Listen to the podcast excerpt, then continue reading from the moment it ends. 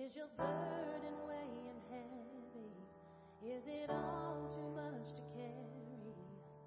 Let me tell you about my Jesus. Do you feel that empty feeling? Cause shame's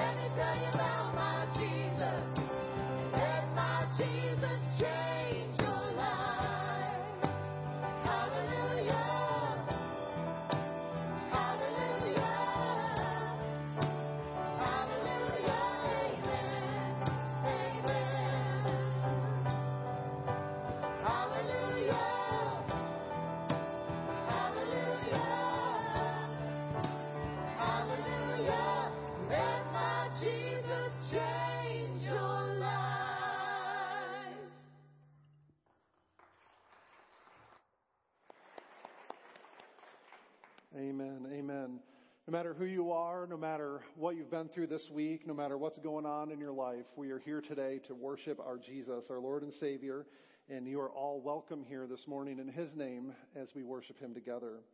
We are so glad you've decided to worship with us today. Uh, you are, whether you're here in the sanctuary, listening on the radio, or watching on Facebook, we're so glad that you are here and worshiping with us this day. There are a couple announcements I want to highlight. Uh, there's also more information in your bulletin, so if you have a moment, I encourage you to look through there uh, and, and check out and mark any things that, that are relevant to you.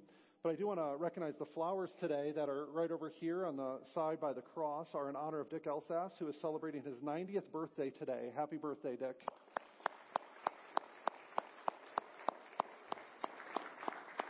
Also, just a reminder, Operation Christmas Child is going on right now. Don't forget to grab a shoebox on your way out or, um, in, or, in, or fill a box of your own. Um, they need to be returned here to the church by November 14th for Collection Sunday. This time I want to also invite forward Tori to share something about the mom event. Good morning. Okay, on Friday, November 5th, uh, from 6 to 10:30 p.m., we are having what's called a mom event. And the mom event is a simulcast that's put on through Right Now Media. And this event is an opportunity for moms of all ages and life stages to come and spend the evening connecting with other moms, hear encouraging speak from encouraging speakers like Jennie Allen, Jada Edwards, Rebekah Lyons, and also to be refreshed in your relationship with Christ. And so, moms, you're invited to leave the kids at home and come and spend an evening with us on November 5th. We're going to provide a light meal with some snacks throughout the evening, and there's also going to be a chance to win some sweet door prizes like a day at the Wishing Well Spa or an all expenses paid date night to 17 West. All of those things are up for grabs at that event as well. So it's going to be a really fun night just to come to connect, to be refreshed in your relationship with Christ, um, and to spend time with other moms. So, like I said, this is for all moms, whether you have a four year old or a 40 year old, you're all invited. Um, and we want you to come and just to connect and to be refreshed in your relationship with Christ. So you can register for this event on our website. The link for the registration is live now. The event is $20 per person. And we hope that you all are able to join us on November 5th. And if you have any questions, you can either contact myself or Allie Buckland. Um, but we really hope to see you there, and we hope that you get excited about it over the next month. Thanks, Tori. All right, this time, if you're able, I invite you to stand and join us in our call to worship. It is taken from Philippians chapter 2, reading from verses 5 through 11. In your relationship with one another, have the mind, same mindset as Christ Jesus, who, being in very nature God, did not consider equality with God something to be used to his own advantage. Rather, he made himself nothing by taking the very nature of a servant, by being made in human likeness, and being found in appearance as a man, he humbled himself by becoming obedient to death, even death on a cross. Therefore, God exalted him to the highest place and gave him the name that is above every name, that at the name of Jesus every knee should bow in heaven and on earth and under the earth and every tongue acknowledge that Jesus Christ is Lord to the glory of God the Father. If you're able to remain standing, I invite you to do so as we sing our first praise song, Your Great Name.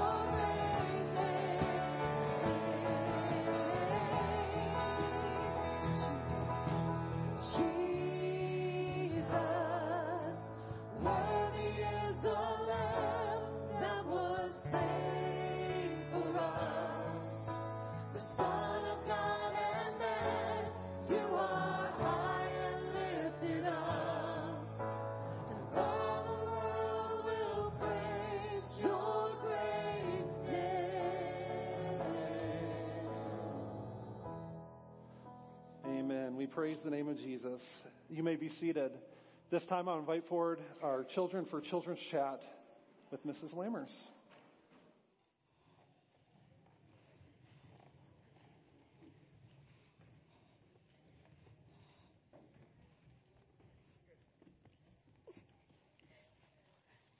Good morning. Oh, can everybody see? Come down here. Come down here. Oh, we got more people coming. This is like totally awesome. Scoot over. There you go. Awesome. All right. Who's Jesus? The Son of God. Does that sound right to you guys? Huh? Okay, who else is he? When you think of Jesus, what do you think of? Hmm? Our Savior, yes. Very good. Well, in the New Testament, in the book of John, those of you that got your Bibles, you have to look at that. In the book of John, Jesus talks to a lot of people about who he is. Now, would you think of Jesus as what is this? Bread. Would you think of him as bread? No, but in the book of John it says, I am the bread of life. Whoever comes to me will never be hungry again. What does that mean? Now, if I gave you each a piece of bread and that's all you had to eat today, would you be hungry tomorrow? Yeah. No peanut butter or jelly on it, just bread. You'd get pretty hungry, wouldn't you? Well, you do. Well, so you won't be able to use it. Yeah. Only Jesus can give us the nourishment for our soul that will never be hungry for peace and joy, and we will be feel, filled with eternal life.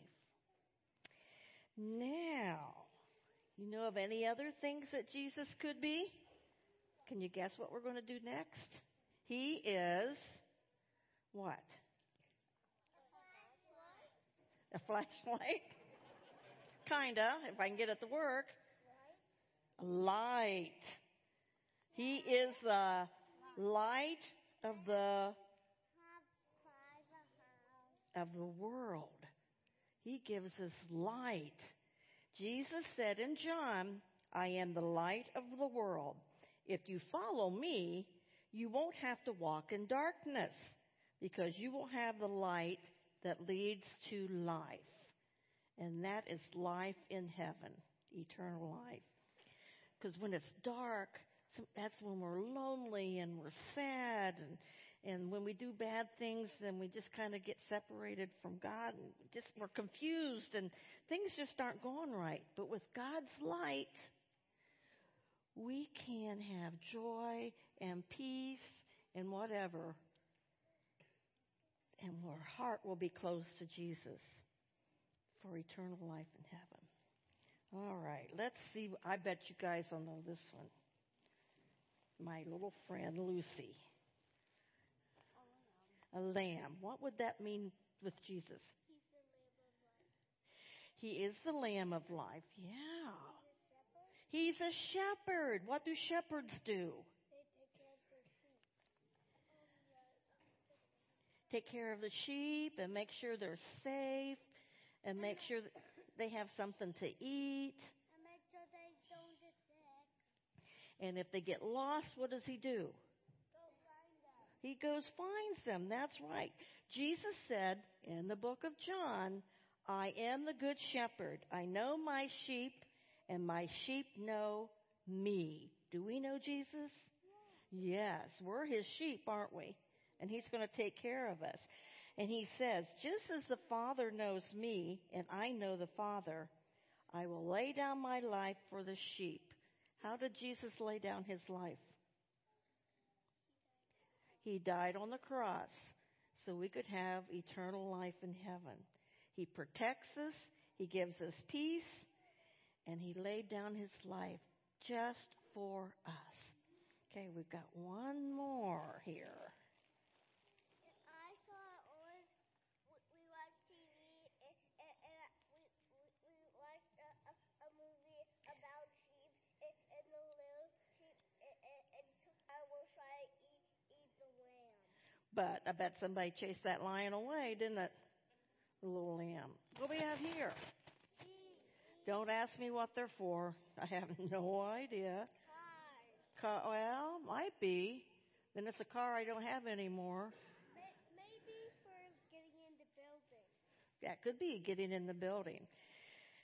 Jesus said in John, Let not your hearts be troubled. Believe in God. Believe in me also. And part of our state faith says, I believe in Jesus Christ. Jesus prepared rooms in heaven for each one of us.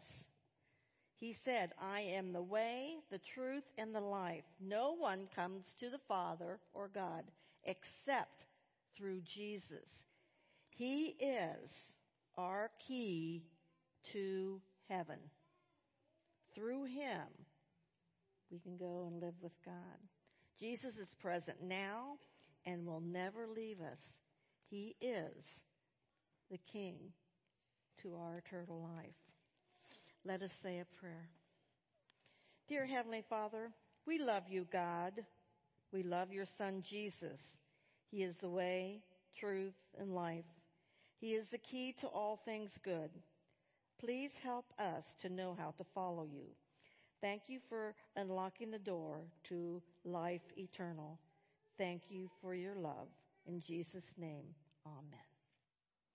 Amen. All right, kids, you guys can head back to your seats. Thank you all for being here this morning and come on up with Mrs. Lammers. And thank you, Carolyn, for that wonderful message for us today. As we turn our attention now to the offering, I want to remind you our, our offering today does go to support the general fund here at the church. Uh, I encourage you to give as you are able to or as you feel led to give this morning, as our deacons collect the offering this morning, it will go to support the general fund here at First Church of New Knoxville. Uh, Sharon is going to lead us in some special music this morning, and I invite the deacons to come forward to collect the offering at this time.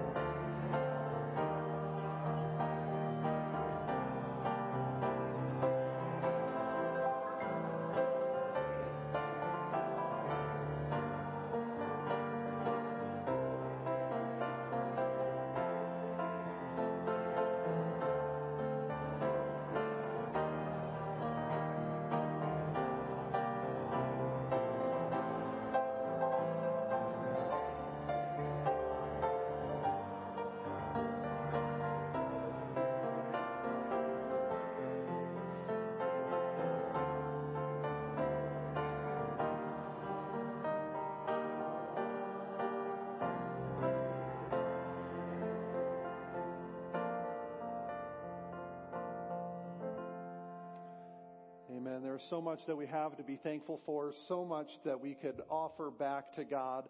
Uh, giving back to Him through the offering is certainly one way to do it, but, but just lifting up our voices in praise and worship together is certainly one way to give thanks back to God. It's, it's so good to be able to do that together as a church family. Let's continue to do that this morning. If you're able to continue standing, I invite you to open up your hymnal to number 405. Our next song is My Faith Has Found a Resting Place.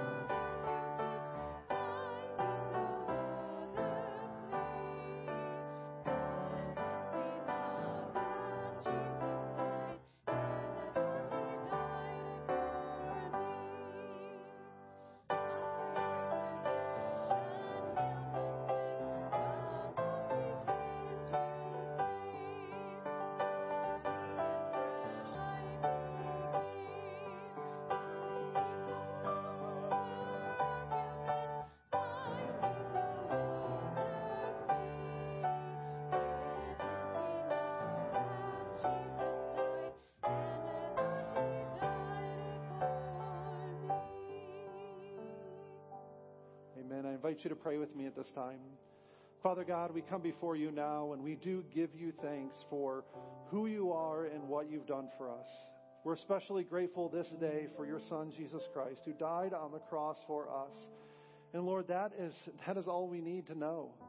Lord, it is, it, it is, that is where we put our faith. Our hope is in Christ and in Him alone. Knowing that He came and He died in our place, that He died so that we could be forgiven. Lord, that is, that is enough for us. Lord, we thank you for that wonderful truth. We thank you for that good news. As it says in Romans chapter 5 verse 8, that God demonstrated his own love for us in this, that while we were still sinners, Christ died for us. See, that's grace. Right? That's love. That's mercy right there at its very core. Is that Lord Jesus, you took our place on the cross. You took the punishment that we deserved. And it is through your sacrifice, through your giving of yourself, that we are saved. And we can know and experience your love for us because of that. Lord, help us to not put our hope in anything else. Help us to not uh, trust, Lord, anything besides you and, and your word and, and your gospel. And Lord Jesus, what you've done for us. And so we come to you now on the basis of that sacrifice. We know that we can come here this morning. We can worship you. We can lift up our prayers to you. We can hear from your word because of who you are and what you've done for us. It's on no other, other merit that we are able to come here. It's not because we deserved it or we're good enough, Lord. It's because of who you are. And so we know that when we lift up our prayers, you hear us and you respond.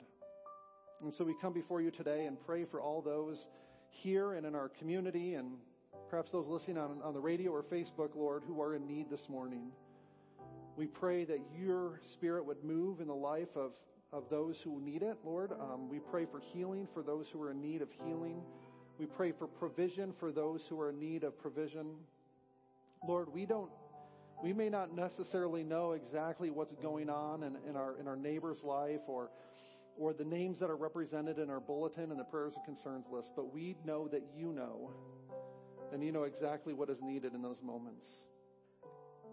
We do praise you, Father, for all that you've done for us, the ways that you've answered prayers in the past, the ways that you've provided for us in unexpected ways. And we know and trust that, that because you've been faithful in the past, you will continue to be faithful in the future. And so we entrust ourselves to you. We pray this day also for those in authority over us as your word calls us to do. And so we continue to pray for our state leaders, our governor, our state legislatures, our, our, our court system, Lord. We ask that righteousness and justice would be done. We ask for wisdom beyond their means as they, as they lead the state and our communities. And I pray, Lord, that they would have a hunger and thirst after your righteousness, that they would be satisfied. We also pray for leaders within our own church family. We pray for our deacons today. We thank you for their, their servant attitude. We thank you for all that they do, especially so much kind of behind the scenes at, scenes at times, Lord. We thank you for their faithfulness and their commitment to this church, your body here in this place. And Lord, we come before you and just ask for your continued guidance in our lives and as a church. We pray all these things in the name of Jesus, who taught us to pray, saying, Our Father, who art in heaven, hallowed be thy name.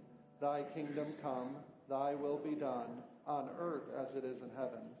Give us this day our daily bread, and forgive us our debts as we forgive our debtors.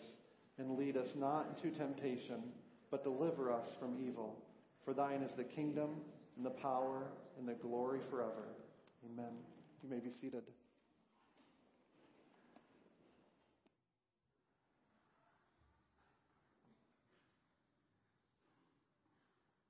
The scripture reading this morning comes from Colossians 1, verses 15 through 23. The Son is the image of the invisible God, the firstborn over all creation. For in him all things were created, things in heaven and on earth, visible and invisible, whether thrones or powers or rulers or authorities. All things have been created through him and for him. He is before all things, and in him all things hold together. And he is the head of the body, the church. He is the beginning and the firstborn from among the dead, so that in everything he might have the supremacy. He, for God was pleased to have all his fullness dwell in him, and through him to reconcile to himself all things, whether things on earth or things in heaven, by making peace through his blood shed on the cross. Once you were alienated from God and were enemies in your minds because of your evil behavior. But now he has reconciled you by Christ's physical body through death to present you holy in his sight, without blemish and free from accusation. If you continue in your faith, established and firm, and do not move from the hope held out in the gospel. This is the gospel that you heard and that has been proclaimed to every creature under heaven, and of which I, Paul, have become a servant.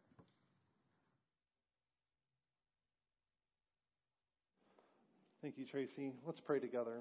Father God, we are again grateful for the opportunity and, and truly, Lord, the privilege to come here and to sing your praises, to offer up our prayers to you, and now, Lord, to turn our attention to your word. I pray that you would uh, give me words to speak.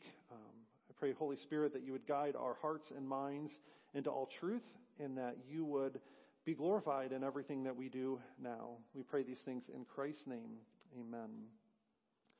In addition to the scripture reading, I, I just want to also read our, take a moment to read the section from the statement of faith that we're going to be focusing on here today. And as I do that, I just want to throw out there thank you to all those who've been participating in the small groups that meet throughout the week. Um, I've been really blessed and encouraged by the, the two groups that I'm a part of and, and the conversations that have flowed out of not just the faith statement and the sermon, but the scripture readings that we're able to do together um, and the discussions that we have. It's just really been a blessing and an encouragement to me uh, to be a part of those groups. So thank you to everyone who's been a part of those and helping to lead them. Um, so we're, we are going to be looking at uh, the statement of faith here, section number four, which focuses on God the Son. So it says, We believe in Jesus Christ, the second member of the Trinity. He is the eternal Son of God. He became a human being, born of the Virgin Mary and conceived of the Holy Spirit, in order to save the world. Jesus is both fully God and fully man, united together in one person forever. Jesus lived a sinful, sin, whew, let me pause there for a second. Jesus lived a sinless life. Let me be very clear. Jesus lived a sinless life in perfect obedience to the Father, died on the cross as payment for our sin, completely satisfied the righteous wrath of God against sin, provided redemption and forgiveness for all who believe, and is resurrected three days later. After appearing to his disciples, Jesus ascended into heaven and is now seated at the right hand of God the Father. He is the only mediator between God and man and will return again to establish his kingdom. So, first of all, I just want to preface our, our time here this morning by saying there is for a Sunday morning, uh, for, for the time we have here to get together, we're going to do our best to, to kind of hit the highlights, right? Cover the, cover the essentials there. But I do want to encourage you, again, if you're part of one of those groups, you know, be there this week. So there's going to be an opportunity to just continue to dig in even more and more in depth um, with these ideas here. But uh, if nothing else, we're going to try to make sure we cover our ground. Kind of with that in mind, I, I was reminded of John's Gospel. Uh, at the, near the end of John's Gospel, this is at the end of chapter 20. Uh, this is after the cross, after the resurrection, and, and, before he appears to Peter and the other disciples on the shore. Uh, the author, John, writes this, and he says, Jesus performed many other signs in the presence of his disciples, which are not recorded in this book. But these are written that you may believe, and that Jesus is the Messiah, the Son of God, and that by believing in him you may have life in his name. Right? That's the goal that we have here, right? That's the goal that we are going to be focusing on this morning. That's, that's the reason why we have the scriptures. That's the reason why we're, we're focusing on this. Right? Jesus is the Son of God. He is the Messiah, and He's the one that we are going to be uh, lifting up, not just today, but every time that we gather here together. And in fact, and, and also was thinking about our worship, right? There's a, there's a saying that goes, uh, we believe what we sing and we sing what we believe. I think I've said that here before. Maybe you've heard that other times. It, it speaks to the importance of music in our faith, right? If you think about what we do on Sunday mornings, right? When we gather, there's all sorts of things we could spend our time doing, right? We got an hour here together on Sunday mornings, uh, and then you got Sunday school and all the other stuff on top of that. But for our worship service, we have an hour, and we spend a good chunk of that time singing our praises, right? Whether they're hymns or newer praise songs, whether it's the choir or the bells or just the special music that someone is leading, music is an essential part of what we do. And quite frankly, it has always been a part of how God's people worship God. You look at the Psalms, right, are, are essentially, is essentially the, the hymn book or the prayer book of God's people for, for thousands of years. Uh, and then you have passages in the New Testament that also are very much like hymns and praise songs. And in fact, the reason I'm bringing that up here today is because two passages that we read in, in, service already here today are very likely early hymns that the God's people sang as they gathered together. The first is from Philippians 2, which is our call to worship. And then this one here from Colossians 1, verses 15 through 20. There are very likely early, early hymns that, that were part of the way God's people worshiped God during those early years of the church. And notice what, what these two hymns have in common from Philippians 2 and Colossians 1. Jesus is the focal point of those hymns, right? He is the one they are lifting up and worshiping. And, and the, the, the content of the hymns is very important. And it helps us to understand who Jesus is and what he's done for us. As I said, we sing what we believe and we believe what we sing, right? And so the content of these two early Christ hymns are really helpful in us helping us understand who Jesus is in his character, in his nature, and certainly in his actions and what he's done for us. And so today, as I said, we don't have all the time in the world. In fact, if we uh, if if we took the time to cover all that there is to say about Jesus, we wouldn't, we would still be here next week when we gather together on Sunday morning. So, uh, we're going to focus on the highlights here today. And want, there's three things essentially that I want us to focus on. Who Jesus is, what he's do, what he did for us, and what he is doing for us now and will continue to do for us in the future. And so we're going to start with that first phrase there, who Jesus is. And the person of Jesus is really important that, that we look at he is both fully God and fully man. Right? We, that was essential part of our, of our faith statement, has been essential part of Christian belief from the very beginning of the church. And we see that in both Philippians and Colossians. They both highlight kind of both ends of the spectrum for us. Philippians chapter 2 highlighted Jesus' humility in, in his humanity, right? That Jesus became man.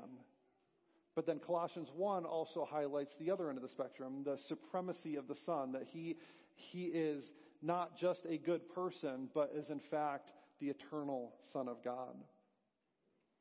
And that's always been a part of Christian belief from the earliest days. Uh, in fact, I just want to draw your attention up here to our altar here at the front of the table. Notice that we always have two candles lit for the service, uh, right? That's always been a part. And in fact, most churches that you go to that have an altar of this sort or have candles up front usually have two candles lit on the altar.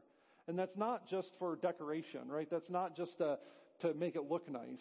The two candles throughout church history have represented the two natures of Christ, his humanity and his divinity. That he is both fully God and fully man. And one of the ways that the church has, has acknowledged that throughout church history were two candles lit on the altar. Now, of course, there's practical reasons for candles, right? Before the advent of, you know, electricity, you know, like uh, modern indoor lighting, candles were essential to reading the scriptures and doing the service. But even today, with, with lights all around, right, they're not necessary for that reason, but we continue to do that as an acknowledgement of Jesus' divinity and his humanity. And so why is that important for us, right? Why do we, why is it important for us to acknowledge that? Well, first we need to talk about what we mean by fully God and fully man.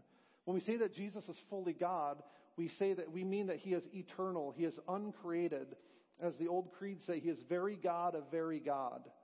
Right? That he is of, of the same essence as the Father and the Holy Spirit. He's not just a human being who lived a good life, but he is in very nature God. And we see that in Colossians 1, verse 15. He says, The Son is the image of the invisible God, right? He is the perfect representation of God's character and will. If you want to know what God is like, if you want to know his, you know, the kind of attitude he'd have or the kind of things that he would do, we have to look no further than Jesus himself. And later on in verse 19 in this Christ hymn, it says that, that all the fullness of God dwells in him. That's a pretty large statement, isn't it? Pretty profound to say that the, all the fullness of God dwells in the person of Jesus Christ. In other words, there is nothing in God's character, nothing in His will, nothing in His existence that we can point to and say, that's not who Jesus is. Right? So everything that we know about God, everything we know to be true about Him, we can see in the person of Jesus Christ. See, that's how Jesus, that's how God is making himself known. He's given us his son so that we can know what he's like. Everything we know about God can be found in Jesus. As I said, he's of the same substance. He's very God of very God. Have you guys ever heard the phrase not one iota? Right? There's this there's a saying, right? That that not even the smallest change, right? And you can see that in scripture when Jesus is, is talking about the fulfillment of the law. He says, not one, not the least stroke of a pen will be removed from the law. He didn't come to abolish the law, but to fulfill it. Well, that idea came up again during the early church debates and, and how to understand who Jesus was and what he's done for us. There was a group within the church that wanted to say that Jesus was not the same as the Father, but he was similar to the Father. and the difference between those two words, the difference between of the same substance and of similar substance is one small, tiny little letter. It's the Greek letter iota. Think of it like a lowercase i without the dot. And so there were people that were trying to, trying to pass off that Jesus was not the same as God, he was just similar. And so there was just one little addition, just one small stroke of the pen was the difference between those two ideas. But when we say that Jesus is very God of very God, that he is fully God, he is the same as the Father. He's not similar, he's not less than, but he is the same. So we see that Jesus is fully God, but he's also fully man. He knew all the limitations, the emotions, the experiences of human life, but with one very important exception. Right? That is the one human experience that Jesus cannot relate to. But everything else, Jesus understood. Right? And so when Jesus became a human being, when he was born of the Virgin Mary, uh, his humanity did not replace his divinity. Right? His two natures existed together, but, and we see that in Philippians 2, right? He was equal with God, but yet he did not use that equality with God something to be used to his own advantage. You may ask yourself, how would Jesus have used that to his own advantage? What, what significance was there? Well, think about what Jesus went through, especially in those last days, as he was unjustly arrested, falsely accused, beaten, ridiculed, mocked, nailed to a cross. And he had people even, even in that, even at that point, there were people standing around him saying, if you're truly the son of God, you can save yourself. Take yourself down from the cross. And Jesus could have done that as, as both the fully divine and the fully human person, right? Jesus could have called on 10,000 angels to come and rescue him. He could have immediately taken himself down from the cross and rescued himself. It was within his grasp to do that. And everyone, here's, here's the kicker too. If Jesus did that, everyone would have instantly known that he was God. Because who else but God could have done something like that? But you know what would have been missing? You know what we wouldn't have had if Jesus had done that? His sacrifice. He could not, he would not have saved us. He would have been God and we would have still, but we would still be lost in our sins because it was his death and his resurrection that atoned for our sins. And Jesus knew that. And that's why Jesus stayed on that cross. He did it for us. He embraced his humanity in order to save us from our sin. And so why is this important? Right? It's because it's for our salvation. Right? We needed a redeemer who was both fully God and fully man to save us. He had to be fully fully human, right? Because it was humans that had sinned against God, and so it was a human being that needed to pay the price for that sin. But no human being could possibly pay the full price because the debt we owed God was infinite. And so he also needed to be fully God in order to pay the debt so that we could be forgiven. And so we believe that Jesus Christ is the incarnate Son of God. He was conceived of the Holy Spirit and born of the Virgin Mary, fully God and fully man. And so the second thing we need to remember is what he did for us. And that, of course, is his death and his resurrection. He offered himself up as an atoning sacrifice for our sins. We see that in Colossians chapter 1, verses 21 through 23.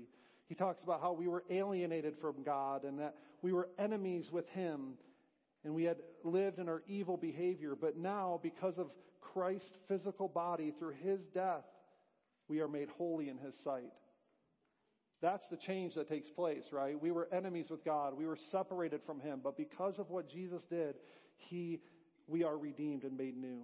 In Romans 3:23, Paul says, God presented Christ as a sacrifice of atonement through the shedding of his blood to be received by faith.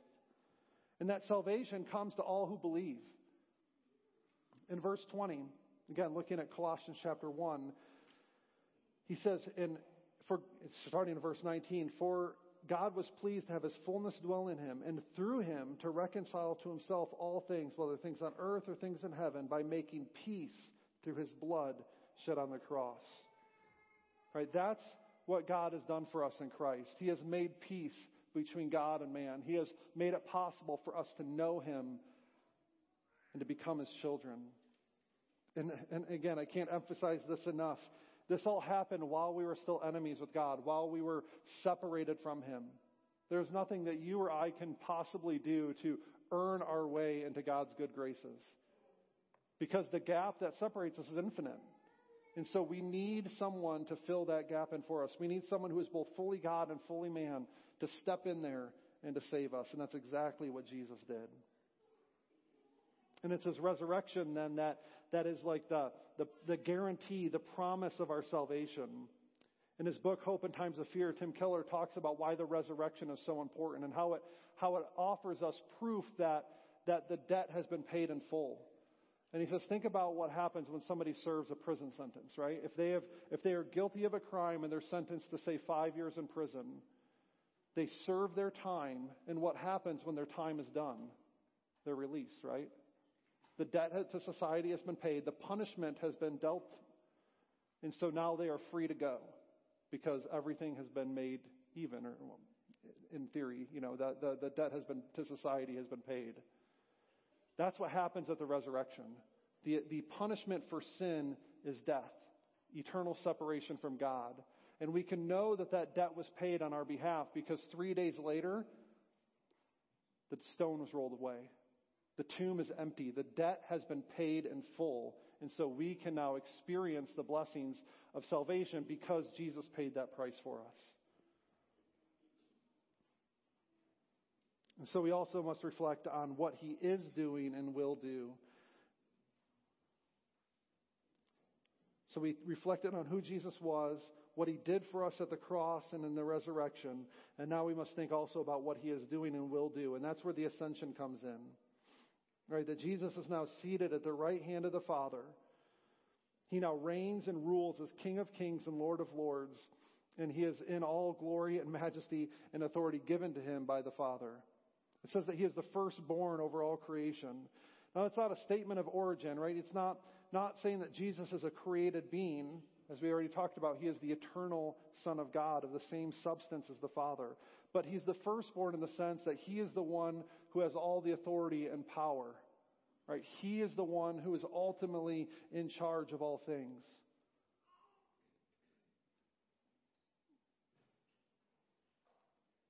He is Lord of our lives. And we should not we shouldn't throw that term around lightly, right? We should he should have full authority in your life and in mine. Right? We often think of Jesus as our Savior, but how many of us really pause to reflect on what it means to think of Him as Lord? Right? Don't just stop at Jesus saves me from our sins. We also, we all want a Savior. Right? We all want to be saved from our sins. That, that sounds pretty agreeable. We all want to be rescued from the penalty that our sins deserve. But we want to leave it at that. We want to stop there. We stop at Savior and we refuse to make, also make Him our Lord. But uh, it's a package deal. Right? If we want to accept Him as Savior, we must also accept Him as Lord. We can't have one without the other. And so if we acknowledge that Jesus died to save us, we must also acknowledge that we owe Him everything. That He now lives and reigns as our King and Lord. Think of verses like Galatians 2:20 where Paul says, "I have been crucified with Christ, and I no longer live, but Christ lives in me. The life I now live in the body I live by faith in the Son of God who loved me and gave himself for me." Or in 1 Corinthians chapter 6 where he says that we are not our own, we are bought at a price. Therefore honor God with your bodies. And so we must acknowledge that not only did Jesus die to save us, but he lives to reign and rule in our lives. And so, what does this all mean for us? I want to take a moment to just wrap this up together. We've talked a lot about all, you know, who Jesus is, but what does that mean for us here today? Well, first and foremost, it means that we must embrace Jesus as our Savior and Lord. He is our Savior, and I encourage you to acknowledge Him today and receive His forgiveness. Right? Pastor Alistair Begg, who serves at a, at a church in Cleveland, uh, once talked about the, the, the relationship between Jesus and the thief on the cross. Remember that Jesus was, remember me when you come into your kingdom. And Jesus told him, today you'll be with me in paradise. And as Alistair Begg was, re- was, was reflecting on this, he said, if someone asks you why you should be allowed in heaven, and you answer in the first person, in other words, I have done this, or I believed and therefore this, We're, we got the point wrong. He says that the only right way to answer that question is in the third person. It's not I did something to save myself. It's He did something to save me. Right? He died on the cross to save me. He is the one who, who redeems me and, and makes me new. The thief had no right, no merit, no good works to stand on. All he knew was the promise that Jesus made him, and that was enough. And so today is the day of salvation. Don't delay. Don't wait for a more convenient time. Don't put off the most important decision of your life. And so if we make him Savior, we must also make him Lord. He deserves our allegiance, both personally, but also as a church. Right? We believe that Jesus is the head of this church, not, not myself as pastor, not our elders, not our consistory, right? Jesus is the head of this church. And he has the supremacy in all things, as, as Colossians 1 says. And so we must obediently follow what he clearly says in his word. And we must also use our God given and Holy Spirit empowered wisdom to discern how to faithfully live for him when things aren't exactly clear in his word, because there's lots of those areas as well. And we need to learn to be loving, kind, and compassionate towards all people, even if they don't see things the same way as us. And so let me ask you this as we close our time here. Where does your ultimate allegiance lie? Is it in your country, in your family, in your job? See, none of those are bad things. In fact, they can be very good things.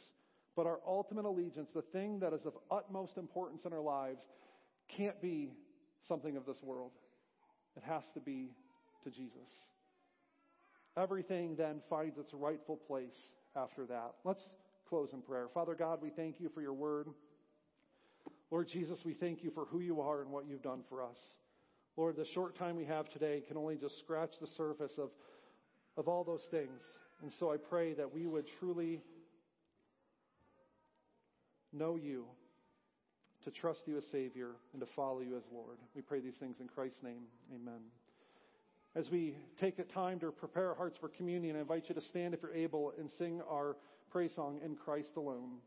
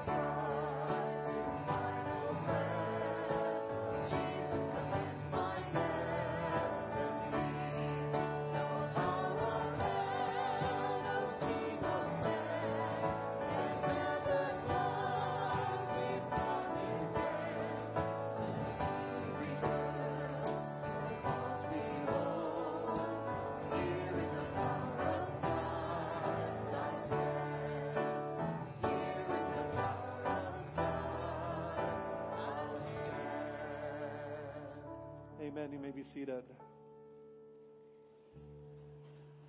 To prepare our hearts for the Lord's Supper, I just want to give a couple quick instructions for us. Uh, just a reminder, we are going to be serving communion at the altar as we've been doing lately. So if you're able to come forward uh, after I pray and all of that, I encourage you to form two lines down the side aisles. There'll be uh, past myself, Tori, we have elders up here serving at both sides of the altar. You can take the elements with you and return to your pews and take those as you feel uh, you are prepared and ready to do so. If you're unable to come forward or, or, choose not to for whatever reason, there will be a pair of elders that will be circulating the sanctuary and making sure that you can still partake and take communion with us today. So, uh, so if you are one of those people, I encourage you to, to be on the lookout for them and, and, and they will be serving you in the pews. So, um, with that being said, we are, when we take communion, we're always reminded of why we are doing this. And, and there's no better day to, to take communion than on a day we reflect on who Jesus is and what he's done for us. Because communion is about that sacrifice that Jesus made. The bread representing his body broken for us, the cup representing his blood shed for us that our sins could be forgiven. And as always, it, remind, it encourages us to reflect on two very important truths. One is that we are sinners in need of a Savior that none of us are righteous, not one, and that we all come to the table in the same way in need of God's grace and forgiveness. And so in just a moment, we're going to pray and confess our sins to the Lord and acknowledge our need for Him. But the second thing is just as important, and that is, is we take communion with a thankful heart because even though we are sinners in need of a Savior, Jesus is that Savior we need, that He died in our place, that he rose again to ensure that, that his sacrifice was sufficient for us and that our sins are in fact forgiven. So as you take communion today, remember those two things, our need for a Savior and that Jesus is that Savior that we need. So let's take a moment and in prayer confess our sins to the Lord and, and, and prepare our hearts and minds for communion. Almighty and most merciful God, we have erred and strayed from your ways like lost sheep. We have followed too much the devices and desires of our own hearts, and we have offended against your holy laws. We have left undone those things that we ought to have done, and we've done those things that we ought not to have done. And, O oh Lord, have mercy upon us. Spare all those who confess their faults. Restore all those who are penitent according to your promises declared to your people in Christ Jesus our Lord. And grant, O merciful, most merciful Father, for his sake, that we may now live a godly, righteous, and sober life in the glory of your holy name. Amen. For God's word tells us that He is faithful, that if we confess our sins, He is faithful and just to forgive us our sins and purify us from all unrighteousness. So, as Paul told us, I've received from the Lord what I also pass on to you. The Lord Jesus, on the night he was betrayed, took bread, and having given thanks, he broke it, said, This is my body, which is for you. Do this in remembrance of me. In the same way, after supper, he took the cup, saying, This cup is the new covenant in my blood. Whenever you drink it, do so in remembrance of me. For whenever you eat this bread and you drink this cup, you proclaim the Lord's death until he comes. All you who have received Jesus as your Lord and Savior, I invite you to take this holy sacrament to your comfort.